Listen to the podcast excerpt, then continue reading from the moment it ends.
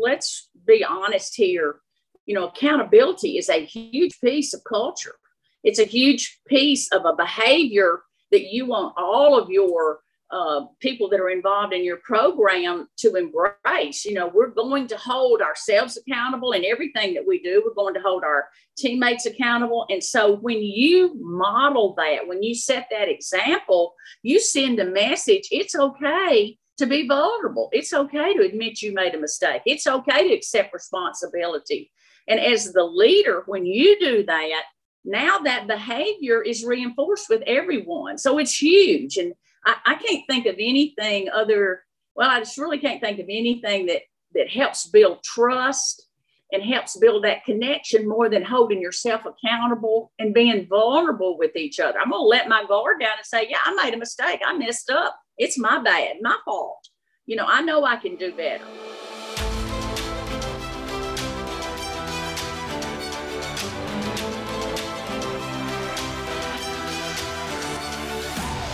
Welcome to the Coaches Club podcast, powered by Transform Sport, where we believe great coaches transform lives, athletes deserve great coaches, and coaches deserve great training.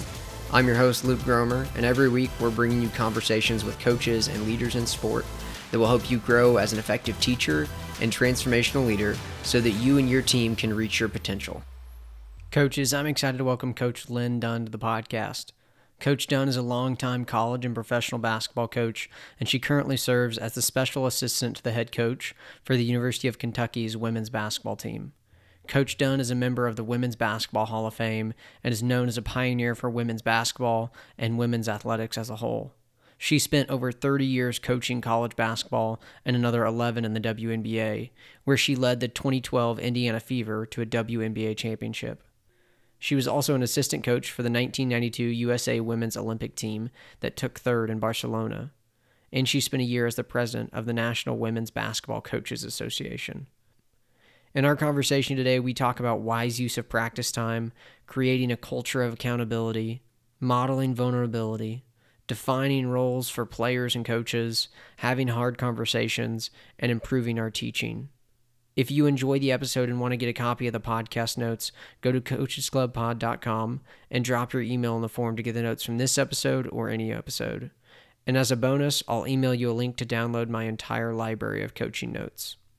If you're already on my email list, just check your email inbox for the link to download the notes from this week's episode. And if you want to learn more about being part of the Coaches Club community, a community of like minded coaches that's committed to learning and growing, go to coachesclub.community to learn more or schedule a call to talk to me about joining. And lastly, don't forget to grab your spot in the third round of book clubs covering the Coach's Guide to Teaching before they're gone. The book clubs are four weeks long and cover Chapter 3 from the Coach's Guide to Teaching, which dives into improving our feedback. You can get a sneak peek into the book clubs and bonus episodes 2 and 3, which also include a guest appearance and Q&A with Doug Lemov. I'm only running one book club this round, and it meets on Sundays at 2 p.m. Central Time. There's only eight spots left, so grab yours before we kick off on October 3rd. To learn more or sign up for the next round, go to cgtbookclubs.com or click the link in the show details. Now to my conversation with Coach Lin Dunn. Enjoy the episode. All right, coaches, really excited to welcome Coach Lin Dunn to the podcast today. Uh, Coach Dunn, so appreciate you joining me today. And I would love to start off by talking about wise use of practice time. I know this is something you're really passionate about. And so I'd love if you would share your perspective on maybe some areas that coaches typically get this wrong in terms of using practice time wisely and how we can get better at it. Well, first of all, thank you for inviting me. It's great to be here. Um, you know, I really love your podcast. I look forward to them on Twitter. Can't wait to see what the next one's going to be. So I'm excited to be here. Yes, I am a fanatic about practice. I don't think anything, I can't think of anything that uh, influences your opportunity to be successful more than what you do with your practice time. And let's emphasize that word time, T I M E. Uh, so extremely valuable. What are you doing with your time? And are you using your time wisely? Uh, as a consultant, when I watch a, a coach practice, you know, I'm always thinking, you know, why did you do that drill? What is the purpose of that drill? What are you trying to accomplish? Because in many instances, I see you wasting time. And so I challenge coaches, you know, is your practice, is it planned? Is it organized? Is it detailed? Is it timed? You know, are you absolutely sucking everything you can out of every second, not just every minute, but every second? Um, and so, uh, you know, are you, are you uh, connecting the drills and the sessions and the stations with your system? You know, is there a connection there? That drill that you did, does it carry over to your offensive system, to your defensive system? So everything has to connect and everything has to have a purpose. And you can never, never waste time. And so one of the things that I'll do with coaches is say, I want to know what your 333 is. And I don't know where I got this. I don't know who I stole it from, but I want to know the three things you want to be great at. I want to know the three things you want to be good at. And I want to know the three things that you're going to be, you know, average at. And so I better see in your practice time, you better be spending the most amount of time on the three things that you want to be excellent at. You tell me you want to be a running team and that's who you are and that's your identity, then that better be where you're spending your time. So you can constantly use your 333 and go back and say, hey, I'm saying this, but I'm not doing this. And so it kind of gets into that accountability piece. So knowing knowing your identity, understanding your system and making sure your practice pieces fit into that. Are your drills multiple? Are they competitive? Do they are they game like? Do they have decision making? Do they have all have value? You know, are you just absolutely getting everything you can out of that practice time? And sometimes when I go watch a practice and it goes on for two and three and four hours, I'm like, hey, stop. You've only got one hour. Now put together a practice plan and show me what you're going to do in that one hour. And that's when I find out what they really value. And then that's when I find out when they get really organized. So that's kind of some thoughts on practice. That's really good. There's a few things in there that I like a lot. I'll just say something about the last thing you just said quickly. That's really powerful. Essentially, what you're doing is having them to figure out what is essential. Like you said, what do you really value? If you only had an hour, what would you do with your team? that's that's really powerful just to help coaches trim the fat or cut the fluff out of their practice because I think yep. it can be easy as coaches to just default to uh, I've done these drills or seen these drills done, so let's just do them. They'll chew up some time, and I can say that they're developing X, Y, and Z. But like you said, if they're not developing those those core things, the identity of your of your team, I think it's just largely a waste of time. I do have one follow up question to something you said at the beginning, though. You talked about maximizing time and having it, having, you know, have your practice really planned out and, and blocks of time, all of that. My question, my follow up question, that would be what's the balance between maximizing your time in practice, making sure that it's used wisely and being flexible in the moment to the needs of your athletes. You know so maybe you're you're going through a game or a drill and the learning that you were focused on in that chunk of time it's just not happening. Are you going to drop it move on or are you going to stay with it until those athletes get it? Do you have any thoughts on that? Absolutely when i first started out coaching we were not going to leave that drill until we got it correctly we were going to get that done right. And then as I matured and as I got more experience, I realized, boy, what a what a bad idea that was.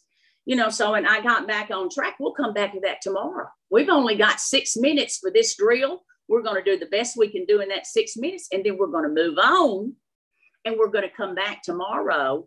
And then during that period of time, what I'm going to do is figure out why didn't we why didn't we accomplish more?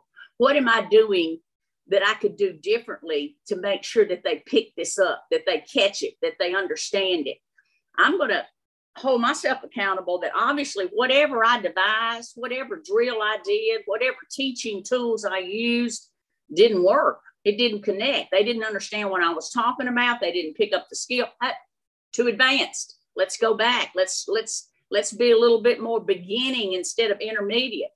And so now I don't do, now I don't do that. And I encourage coaches stay on your schedule, When the time's up, move on to the next drill and reevaluate why you why you didn't do better in that drill. But whatever you do, don't throw your whole practice off because of one drill. And that's that's a immature, young, inexperienced coach tends to do that. Yeah, that's awesome. Thanks for sharing that. I think the thing that just stood out to me the most in what you said is that that drill or game doesn't go well and your response is not to blame the athletes for it it's to take a look at yourself first and ask okay so what do i need to change and i think it's just easy for coaches so often to blame the athletes for a lack of focus a lack of effort whatever it may be a lack of blank right and neglect to examine oh was it something that i did was it something in my teaching, something in my leading, something in my practice design that actually was the reason that they didn't get this. Or maybe it's just that they need more reps at it. You know, it's new, right? Those things can uh, take time. And so I'd love to just hear a little bit more about your process of reflection, both that you used as a coach and now that you um, help coaches use. How are you helping coaches reflect? on their practices or games? What's that process like that you help coaches go through? Well, what you just said is powerful because um, the first person that needs to be held accountable for anything, for for a drill, for uh, scouting, for game planning, for whatever, is the coach. The coach must point the finger um, at themselves first, and they must look at okay, what can I do better? What could I've done better? How could I have taught it? Um, you know, perfect example is you lose by four, but you miss 12 free throws. Instead of yelling at the players about missing free throws, I personally say, hey guys, my bad. We're not we're not spending enough time on free throws. I, I promise you, every day before we leave practice, everybody will hit 10 free throws, and that'll take care of that problem. That's my responsibility to make sure we're investing in the areas that help us win. So reflecting, holding accountable myself first, my coaches, our teaching tools, our methods is huge. And so if I do that, if I set that example, then now the players know it's okay for them to admit their mistakes. It's okay for them to hold each other accountable. But I have to be the model. I have to set the tone of this is how we, um, you know, this is how we handle situations by holding ourselves accountable first. And I think that's really important. I also think post practice is really a great time. Some some coaches um, write notes during practice as they go along. Some coaches go back and watch the film. Um, some coaches have the, the luxury of having a special assistant who's watching the practice and sending them notes. But anytime you can revisit what you just did and say, okay, if I, I wish I'd have done this a little bit better, I should have done that a little bit better. So you're always striving to get better. Yeah, that's really good there's so many good things in there. And like you just talked about that, yeah, having someone else watch your practice, I think can be really powerful. And, and then just wa- going back and watching it yourself and, and realizing too that it, it starts with us. So yeah. And, and what you said is so powerful because it, it continues to build trust with your team too. When they see that you're, you are willing to change and grow and reflect. And it's not just uh, a game of blaming them for the team's failures, but that you're invested in the process too and recognize that you have room for growth. And you mentioned it kind of throughout that answer. You started to talk about accountability and that it starts at the top. I'd love for you to talk more about that. Why is it so important? And, and how can coaches create a culture of accountability while still creating and fostering positive, healthy relationships with their team? well you know you you you use the word culture you know let's let's be honest here you know accountability is a huge piece of culture it's a huge piece of a behavior that you want all of your uh, people that are involved in your program to embrace. You know, we're going to hold ourselves accountable in everything that we do. We're going to hold our teammates accountable. And so when you model that, when you set that example, you send a message it's okay to be vulnerable. It's okay to admit you made a mistake. It's okay to accept responsibility. And as the leader, when you do that, now that behavior is reinforced with everyone. So it's huge. And I, I can't think of anything other. Well, I just really can't think of anything that that helps build trust and helps build that connection more than holding yourself accountable and being vulnerable with each other. I'm going to let my guard down and say, Yeah, I made a mistake. I messed up. It's my bad, my fault. You know, I know I can do better. You know, is there anything else anybody thinks they can do better? You know, to make our team better. And so we share that moment with each other. And so, coaches that are always pointing the finger at someone else, that's not going to work. It's just not. It's it's it's kind of fear based and, and you, you know you don't want to be fear based you want to you're going to make mistakes you know own them learn from them get better from them so um, if you want to build a connection if you really want to develop a strong relationship um, then be honest and, and and and you know be open yeah i messed up i screwed up it's my bad my fault yeah, we're gonna get better. I'm gonna do that better. You know I, that drill i don't know why i did that drill y'all. That was just sorry. Mistake my bad. Let's move on. I'll do better tomorrow. Yeah. Yeah absolutely. That's really good. And i'm really curious and, and you may not have a specific one but i'd love to know are, are, is there a maybe a story or example of that from your own coaching journey? I mean you you coached a lot of levels coached some high level players. Uh, any story that comes to mind from your coaching journey of a time when you had to be really vulnerable or hold yourself accountable and maybe how that impacted your team? Well, I think anytime you have a tough loss, you know that that's where you're really challenged, uh, and you can look back in your career. And I think early on, immature, young, inexperienced coaches, you know, they tend to to lose their poise and composure. They tend to be angry. They tend to be frustrated, and they tend tend to look outside themselves first. Uh, uh, you, know, I think whenever there's a tough loss, one of the first things that you have to do um, and, and I can think of tough, close losses where I, I made a mistake. Maybe the, the last second play, I didn't use a timeout or I, you know, I set up the play incorrectly. You know, I know I made a mistake. I know I messed up, you know, so being able to own that is so powerful. And, uh, um, and, and, and so it's okay to do that. That that's what I want to reinforce to coaches. Hey, that's a positive, you know, your best coaches, your, your best pro coaches, you know, your best college coaches that are experienced and consistently successful, they own their mistakes. You know, they're they're they're experienced enough and confident enough to know, hey, this is a plus, not a minus. And so I can't think of a particular, I mean, there have been plenty of them, you know, in, in, in 50 years, but just being consistent with that, you know, just being consistent with accepting responsibility. That's it's my responsibility to make you better. It's my responsibility to explain to you what we need to do better and how we need to do it. So you just own it. Yeah, that's really good. One of the things that just stood out to me, and I'd, I'd love to hear some of your thoughts on it. You just mentioned that, you know, the coaches at the highest level that are really successful, they do this. And I think you said something to the effect of they are confident or you know the word that was going through my mind is they're kind of secure in their identity too as a coach that they aren't letting letting who they are be so tied to the outcome of a game that they maybe act in ways that are out of character. And i think that's hard for coaches especially because we're in a profession that is driven by results and and judged based on a win-loss record oftentimes. And so do you have any thoughts on maybe how coaches can yeah stay secure in their identity not let their identity just become attached to a win-loss record or the performance of their team well i think your your your best coaches and when i say your best coaches you're consistently successful coaches at any level you know there's some attributes that they all have you know they've invested an enormous amount of time in growing their knowledge of the game they have tremendous knowledge of the game they have great teaching skills. They're adaptable. They're flexible. You know, they've surrounded themselves with a great staff.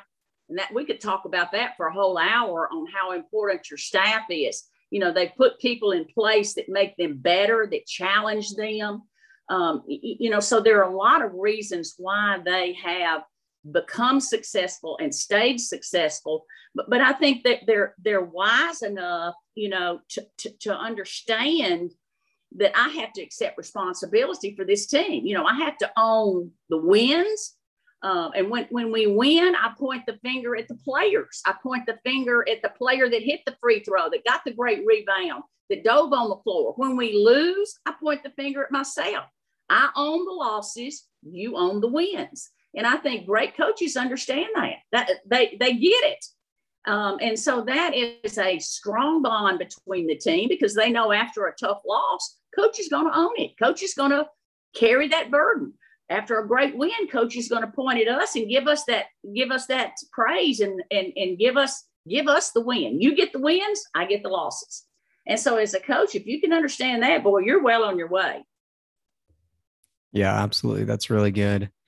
You started to talk about coaching staffs, and that was one of the things I wanted to talk about a little bit. I'd love to hear your thoughts and experience with the importance of the coaches on your coaching staff really knowing their role.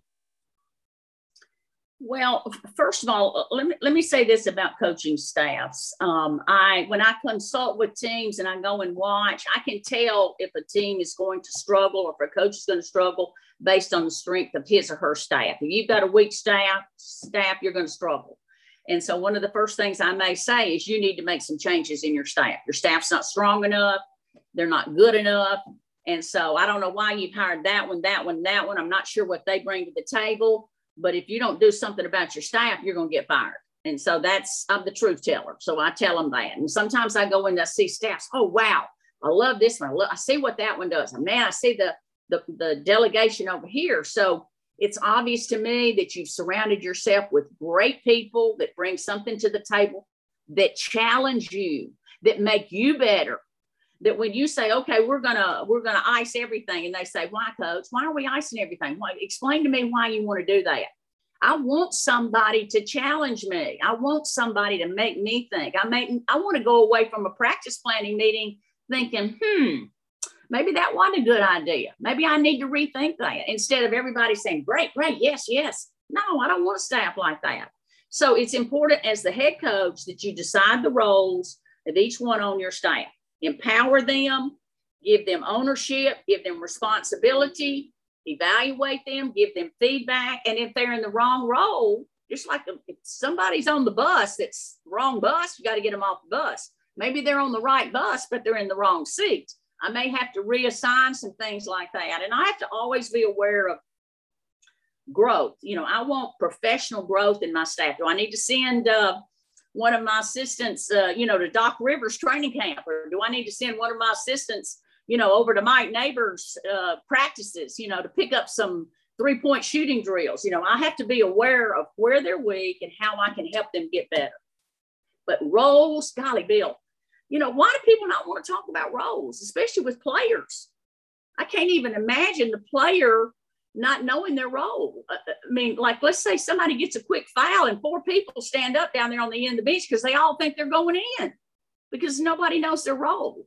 So you have to have the difficult conversations. You have to say, okay, here's your role. Here's what you can expect. Here's your role. Here's what you can expect. And by the way, Nancy, you probably won't get any playing time unless there's an injury or a foul, a foul problem.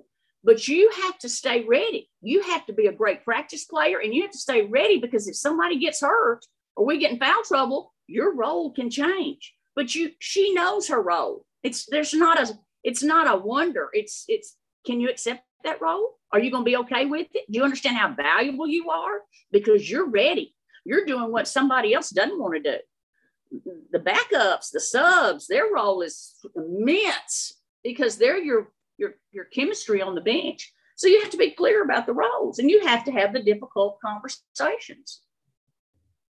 Yeah, that's really good. There's a lot of good things in there for coaches you've mentioned a couple times.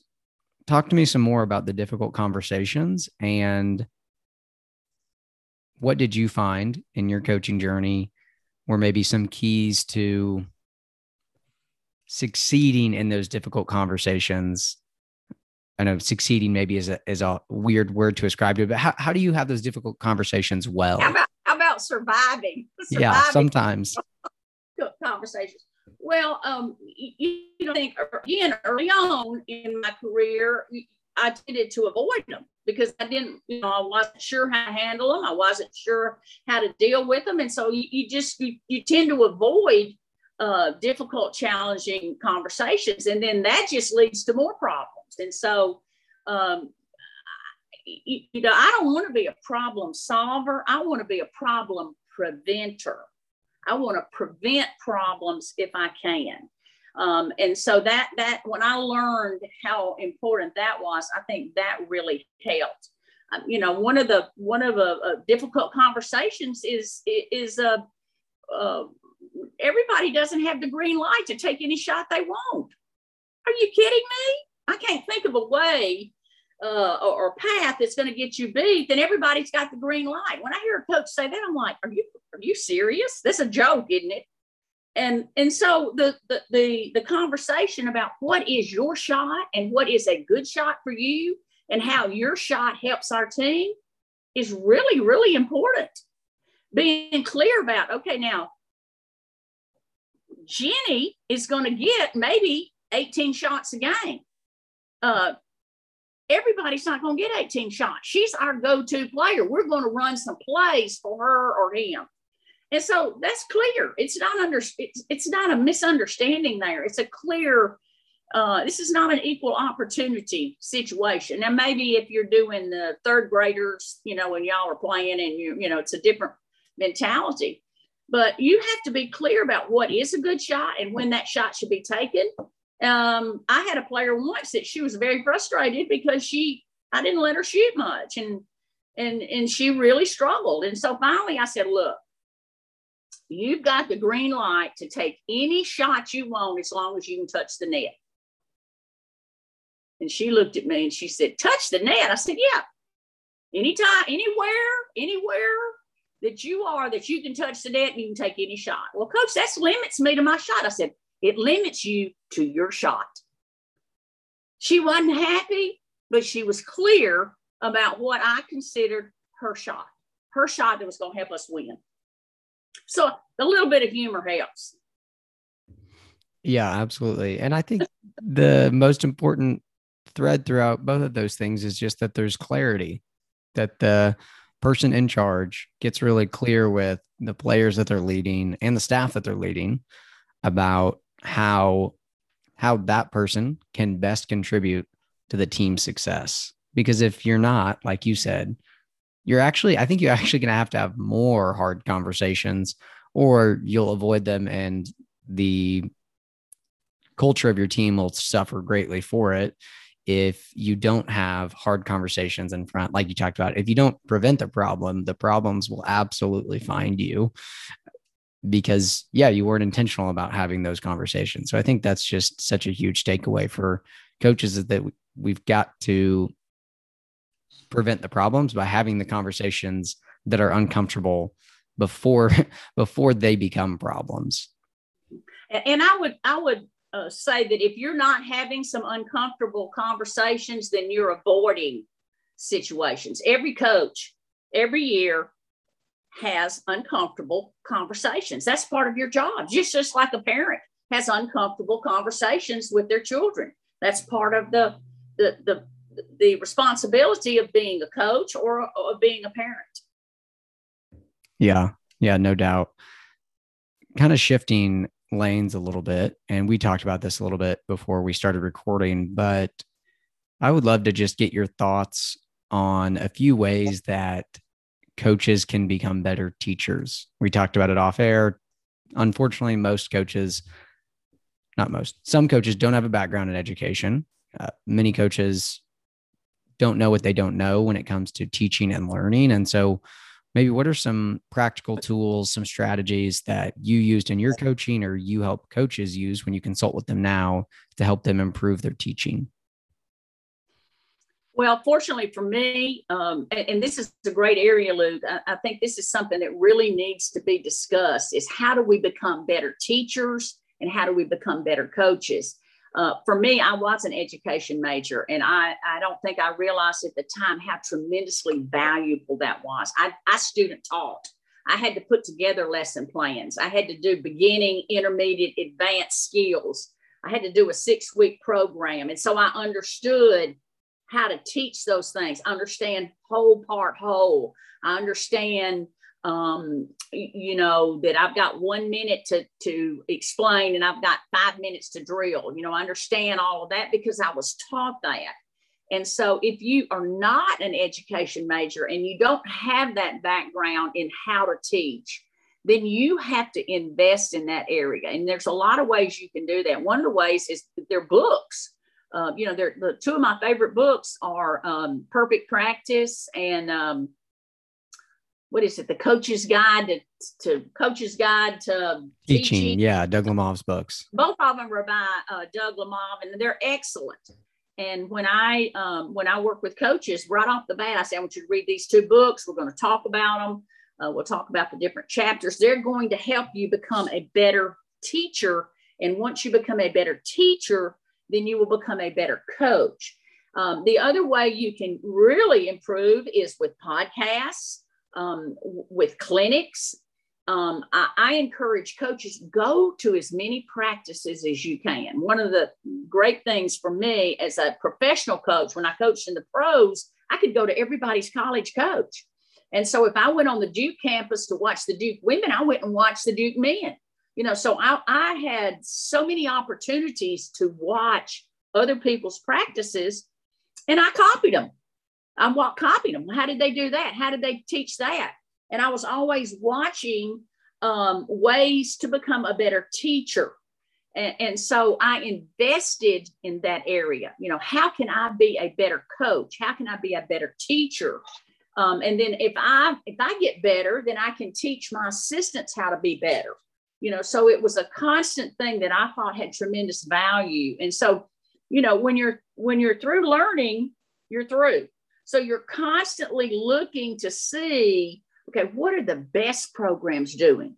You know, what are the Warriors doing? You know, what, what are what are the how did the Milwaukee Bucks? What are the how all of a sudden are they the team to beat now? And and then I saw what Nate McMillan has done over there in Atlanta in a short period of time. I'm curious about what they're doing. And so I'm going to invest my time into looking at studying the best. I've watched Gino's practices, I've watched Pat Summitt's practices, Krzyzewski's. Uh, Hubie Brown is one of my all time favorite mentors. I sat through two weeks of his training camp when he coached the Memphis Grizzlies. It was, oh my God, it was fantastic. I learned so much in that two week period about teaching and coaching and just the whole process of building a team. So make a list of all the ways you can get better and just do it. Yeah, that's good.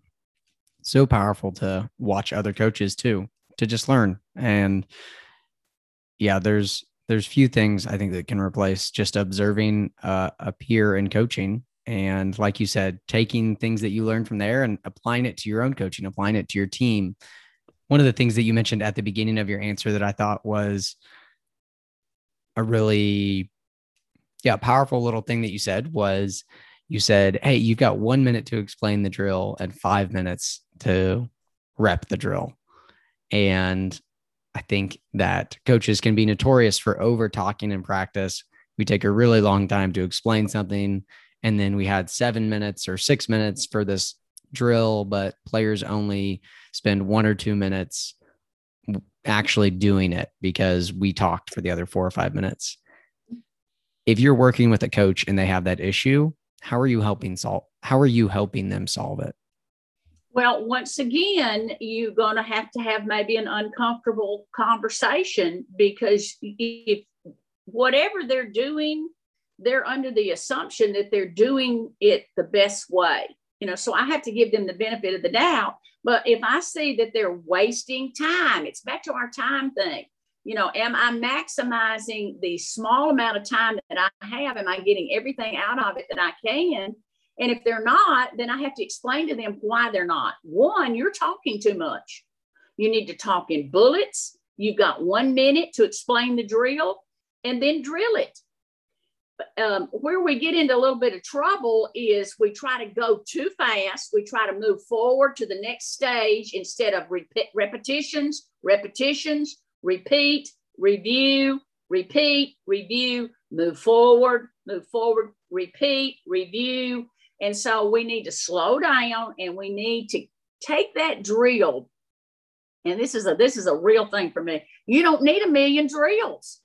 Quit coming up with a I, I am no. You know, I like to say to a coach, okay, now when you go to heaven, you can only take three drills because that's all you they'll let you in with. So what are you going to take? And you better take the three drills that are going to make you the best possible team you can have. And so now the coach starts thinking about, oh, what are my three best drills? And then once I get them to see that, then I say, okay, now how can you tweak those three drills? They're really the same drill, but you've tweaked them and now you've turned those three drills into six drills. But it's the same drill. And so you don't waste time with the new drill to explain and where they got. No, we're doing this drill and today we're doing this to it. And so I've maximized my time. I'm getting all I can get out of it. I know it has value because I'm taking it to heaven with me. yes. No, that's so good. And from a teaching and learning perspective, too, not only is it so powerful because it increases time on task, but literally what's happening in our athletes' brains is that their working memory, their capacity to take in new information is significantly higher when they don't have to learn a new drill or game. When we teach a new drill or new game, their mind is focused on learning the game. How do I rotate? Where do I go? What are the rules? But if we just have a few drills or structures that we teach out of, they're no longer focused on learning the game they're focused on the new learning. So maybe your new learning is how you're going to defend ball screens or how you're going to attack ball screens. Well, if you're just teaching out of a structure that they already know, it's much easier for their mind to focus on this new learning, right? So now I'm not worrying about how do I rotate and where do I go and am I going to mess up the drill and will coach get mad at me? They know the game, they know the drill, and like you said, now I can just tweak it. Now I can add or layer in new learning. I can go back and review different things.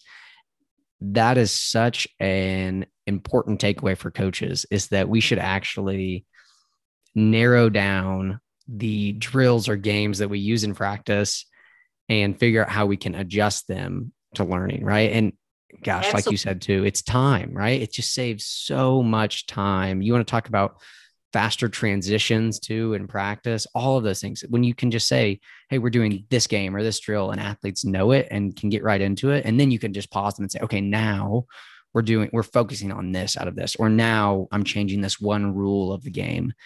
Athletes love it too, right? Because now we're not wasting time learning new things that they don't see the point of. And yeah, it can totally just change your practice. And I think the learning of your athletes if you embrace that.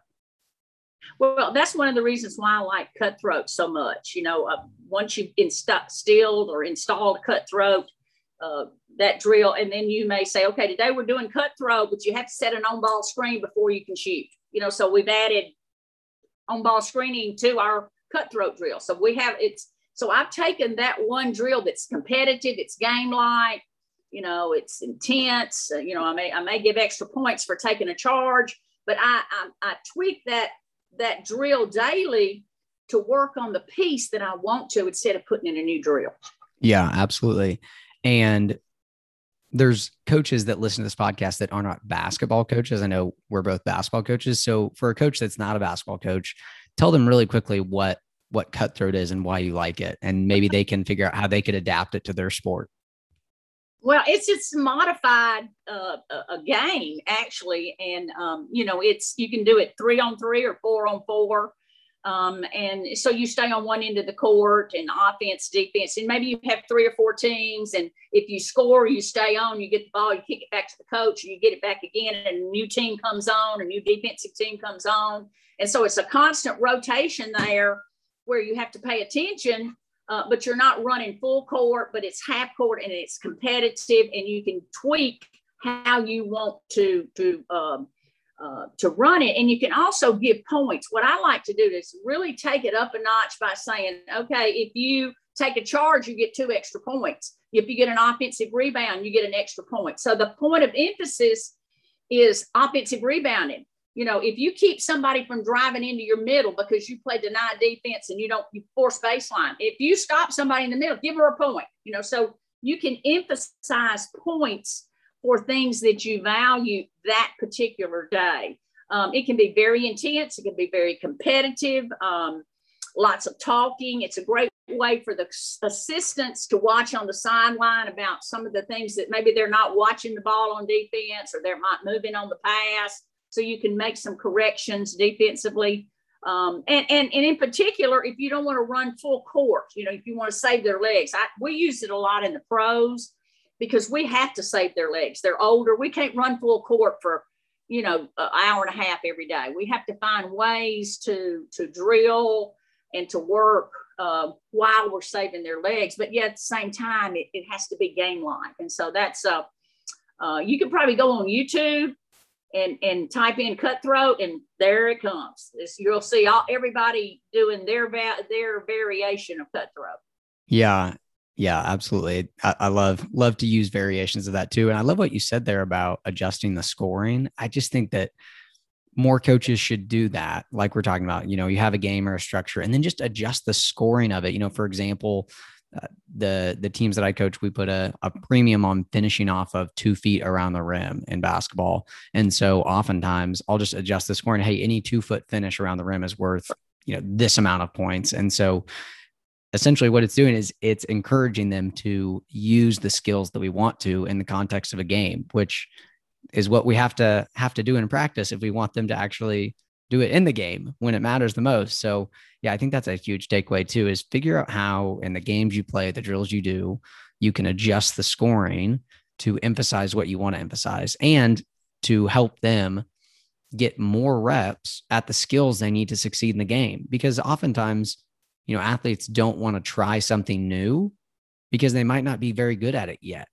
But when you adjust the scoring to something, they're much more likely to take a risk and practice and try something even if they're not great at it yet, because that's how they'll get better by trying it, mm-hmm. by trying it in context too. And so I think that's just a really, really powerful tool for coaches. Hey, just adjust the scoring. What do you want to emphasize? What do you want to reinforce and make that worth more points in the game that you're playing? And obviously that means that you're playing competitive games too, which that could be a whole nother side tangent of make sure that you're competing in your practices. But yeah, yeah I think that's loser. Yeah. Yeah. Winners and losers. That's how the game is. Yeah. Well, the other thing too is um, change the time on the clock. You know, it's not always the time, uh, uh, same time. So, so they have to watch the clock. You know, they get in the habit of watching the clock. You know, do I have 10 seconds? Do I have four seconds? Do I have 12 seconds? So there, you, you, you, have a, a struggle sometimes with, hey, you didn't, you didn't pay attention to the clock. You didn't pay attention to the shot clock. So change the time sometimes. And remember this about cutthroat it's not pattern, it's not a set offense. And so now there's a lot more decision making you know, there's a lot more um, opportunities for players to make a play. And so I think cutthroat really helps you learn how to play instead of learn how to run a play. And I think that's really important. Yeah, absolutely. That's that's really good too. Time. That's another great constraint to change just to put athletes in different situations like you talked about. Uh, well, Coach Dunn, I have one more question for you, and then I've got some rapid fire questions. Oh dear. Here, here's my here's my question for you. Okay. If you could decide these are the top 3 things that every coach of every sport, every level, they need to be educated on these things or know how to do these things in their coaching, what would they be? Whew. Well, I think they know how to, they, they need to know how to teach. I mean, they have to know how to teach. Uh, they have to understand the value of a connection, of a relationship. So, know how to teach, uh, know how to connect with their players, because once you have a connection and build a relationship, that's how you motivate players. You motivate through relationships. Um, and then I think um, the other thing that I, I think a coach needs to figure out is how to stay balanced. You know I'm saying? How, how to stay balanced uh, you know, basketball is what you do. It's not who you are. And, and so you, you have to invest in your, in your career, but you also have to invest in your family and in your friends. And so I think you're going to be a better coach if you're balanced. So learn how to stay balanced, um, understand the value of a connection, and that you're constantly working on that connection. You're constantly working on those relationships. Invest as much in relationships as you do in those out of bounds plays, as you do in that uh, uh, transition early offense. So, are think about the investment that you're making in your technical side. Are you making it on your uh, relationship side? And then learn how to teach, learn how to maximize that practice time. That, that'd be the three things I'd say. That's really good. That's a great list. And I love that you just said connecting with players. That's how you motivate them. I think it's easy to forget that. You know, we can, as coaches, maybe look for a quick fix for motivation, but really the motivation comes from the relationship and the connection that players feel that they have with us and them knowing that we we believe in them, that we care about them and that we're there to help them improve.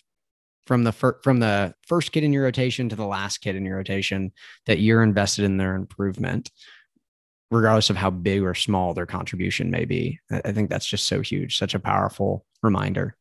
Everyone has value. Everyone has value, and everyone has to feel like they have value. And you, as the coach, you have to find a way to make that last person on the bench feel value because that matters. Hmm. That's so, that's so, so powerful. I'd also love for you to just say a little bit more about staying balanced. You said, you know, coaching is what you do, it's not who you are. How did you find some balance in your life and your coaching journey?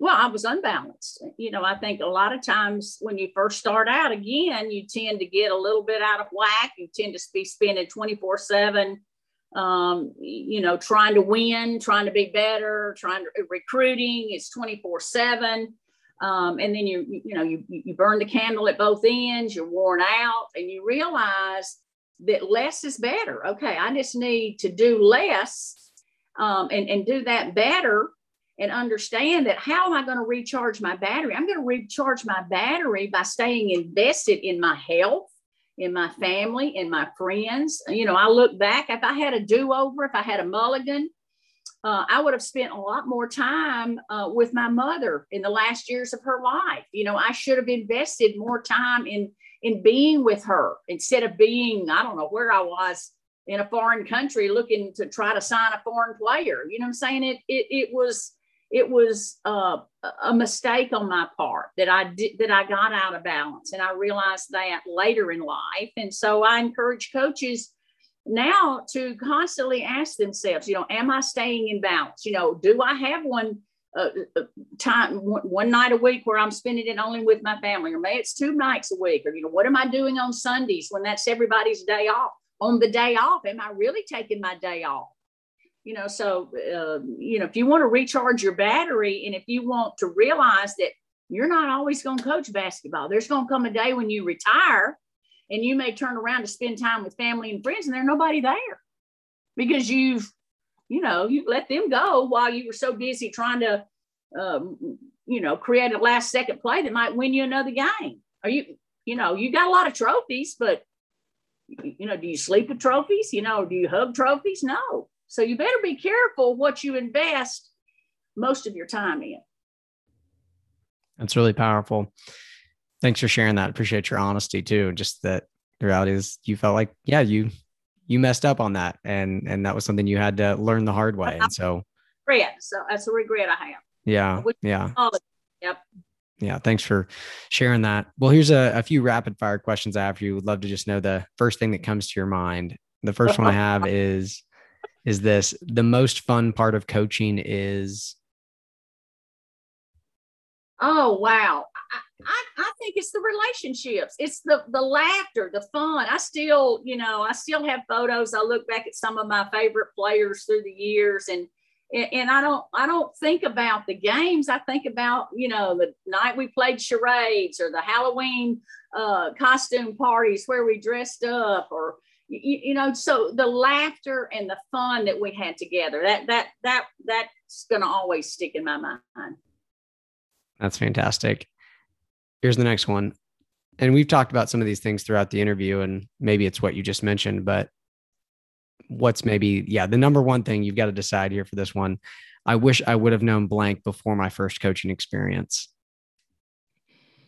I wish I'd understood accountability more. I wish I'd understood the value of accountability and culture and understanding that culture is really a foundation of your program and in, in, in how important those behavior skills are and those connections. You know, I was really too focused on trying to figure out how to win a ball game, you know, the, the, the, technical side. And so I didn't really understand the value of that connection side uh, and how important that was. I wish I, I wish I'd understood that better.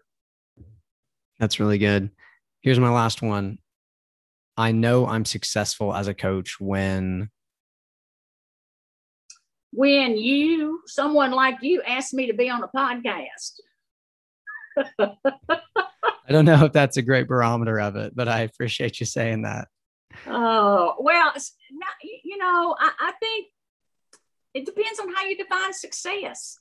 You, you, know, that that's the key thing. How do you define success? You know, uh, is it is it wins and losses? Is it championships? Is it a trophy? Um, or is it seeing some of your athletes accomplish things that you never thought they would accomplish? They got those degrees you know they're they're now a ceo of a corporation. You know so the, the key thing is how do you define success? And, and and i think it's for me now at this particular time it's just seeing my former players be successful in whatever they've decided to do. And that that that sports and basketball and competition was a path for them to be where they are today you know, and to be successful in whatever they've decided to do. That's really good. Such a good, important question for coaches to consider. How do I define success? Yeah, I think we all need to be really clear on that in our coaching journey. Coach Dunn, this has been awesome. Super appreciate you taking time to talk with me today. Uh, before we hop off, you just want to share how coaches can connect with you? Well, I'm on Twitter. I'm UK Chalk Talk um, I love I love to communicate there. Um, uh, that that's probably the best way to ask me questions or you know send me plays or or whatever. It's at UK Chalk Talk on Twitter. Perfect. I'll make sure to put that in the show details so coaches can connect with you there. Yeah, Coach Dunn, thanks again. Really appreciate you joining me. You're welcome. It was great fun. Have a great day.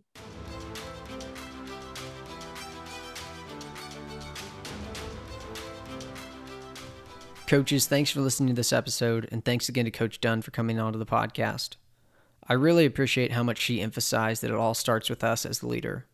If we want our athletes to own their mistakes, become reflective, and learn from them, we have to be willing to model that in our coaching. And I don't think it can be understated how important what she shared around role definition for coaches and players is. With the disclaimer that we really are talking about more competitive levels here, not necessarily youth sports. It can be really uncomfortable like she mentioned, but it's part of our responsibility to clearly define roles for our players and coaches. If we avoid those tough conversations, they won't just go away. It will come back to haunt us in the form of our culture being sabotaged or a bunch of other conversations that could have been prevented if we were willing to initiate and have the uncomfortable conversations at the beginning. So that's my encouragement to you on the leadership side. Have the hard conversations. It's worth it. Tell your players the truth and do it in a way that is caring and communicates our belief in them. And do the same with your coaches. And one final thought on the teaching side maximize reps and time on task. Like Coach Dunn talked about, we've got to explain things quickly so we can get them active more. I'm a huge fan of what she shared about eliminating drills. Selecting only a handful of drills or games that you use in your practice can be a game changer when it comes to increasing time on task and the number of reps your athletes are getting. And like we talked about, when athletes aren't focused on learning a new drill or game, they can actually focus their attention on learning the skill or concept. So that's my encouragement to you on the teaching side.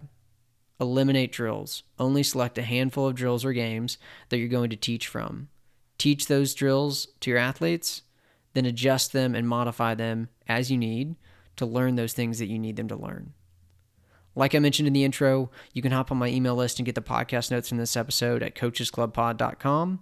And if you're interested in being part of the Coaches Club community, go to coachesclub.community or click the link in the show details. And finally, don't forget to sign up for the next round of book clubs covering the Coach's Guide to Teaching. We kick off on October 3rd, and there's only eight spots left. Go to cgtbookclubs.com to learn more or sign up.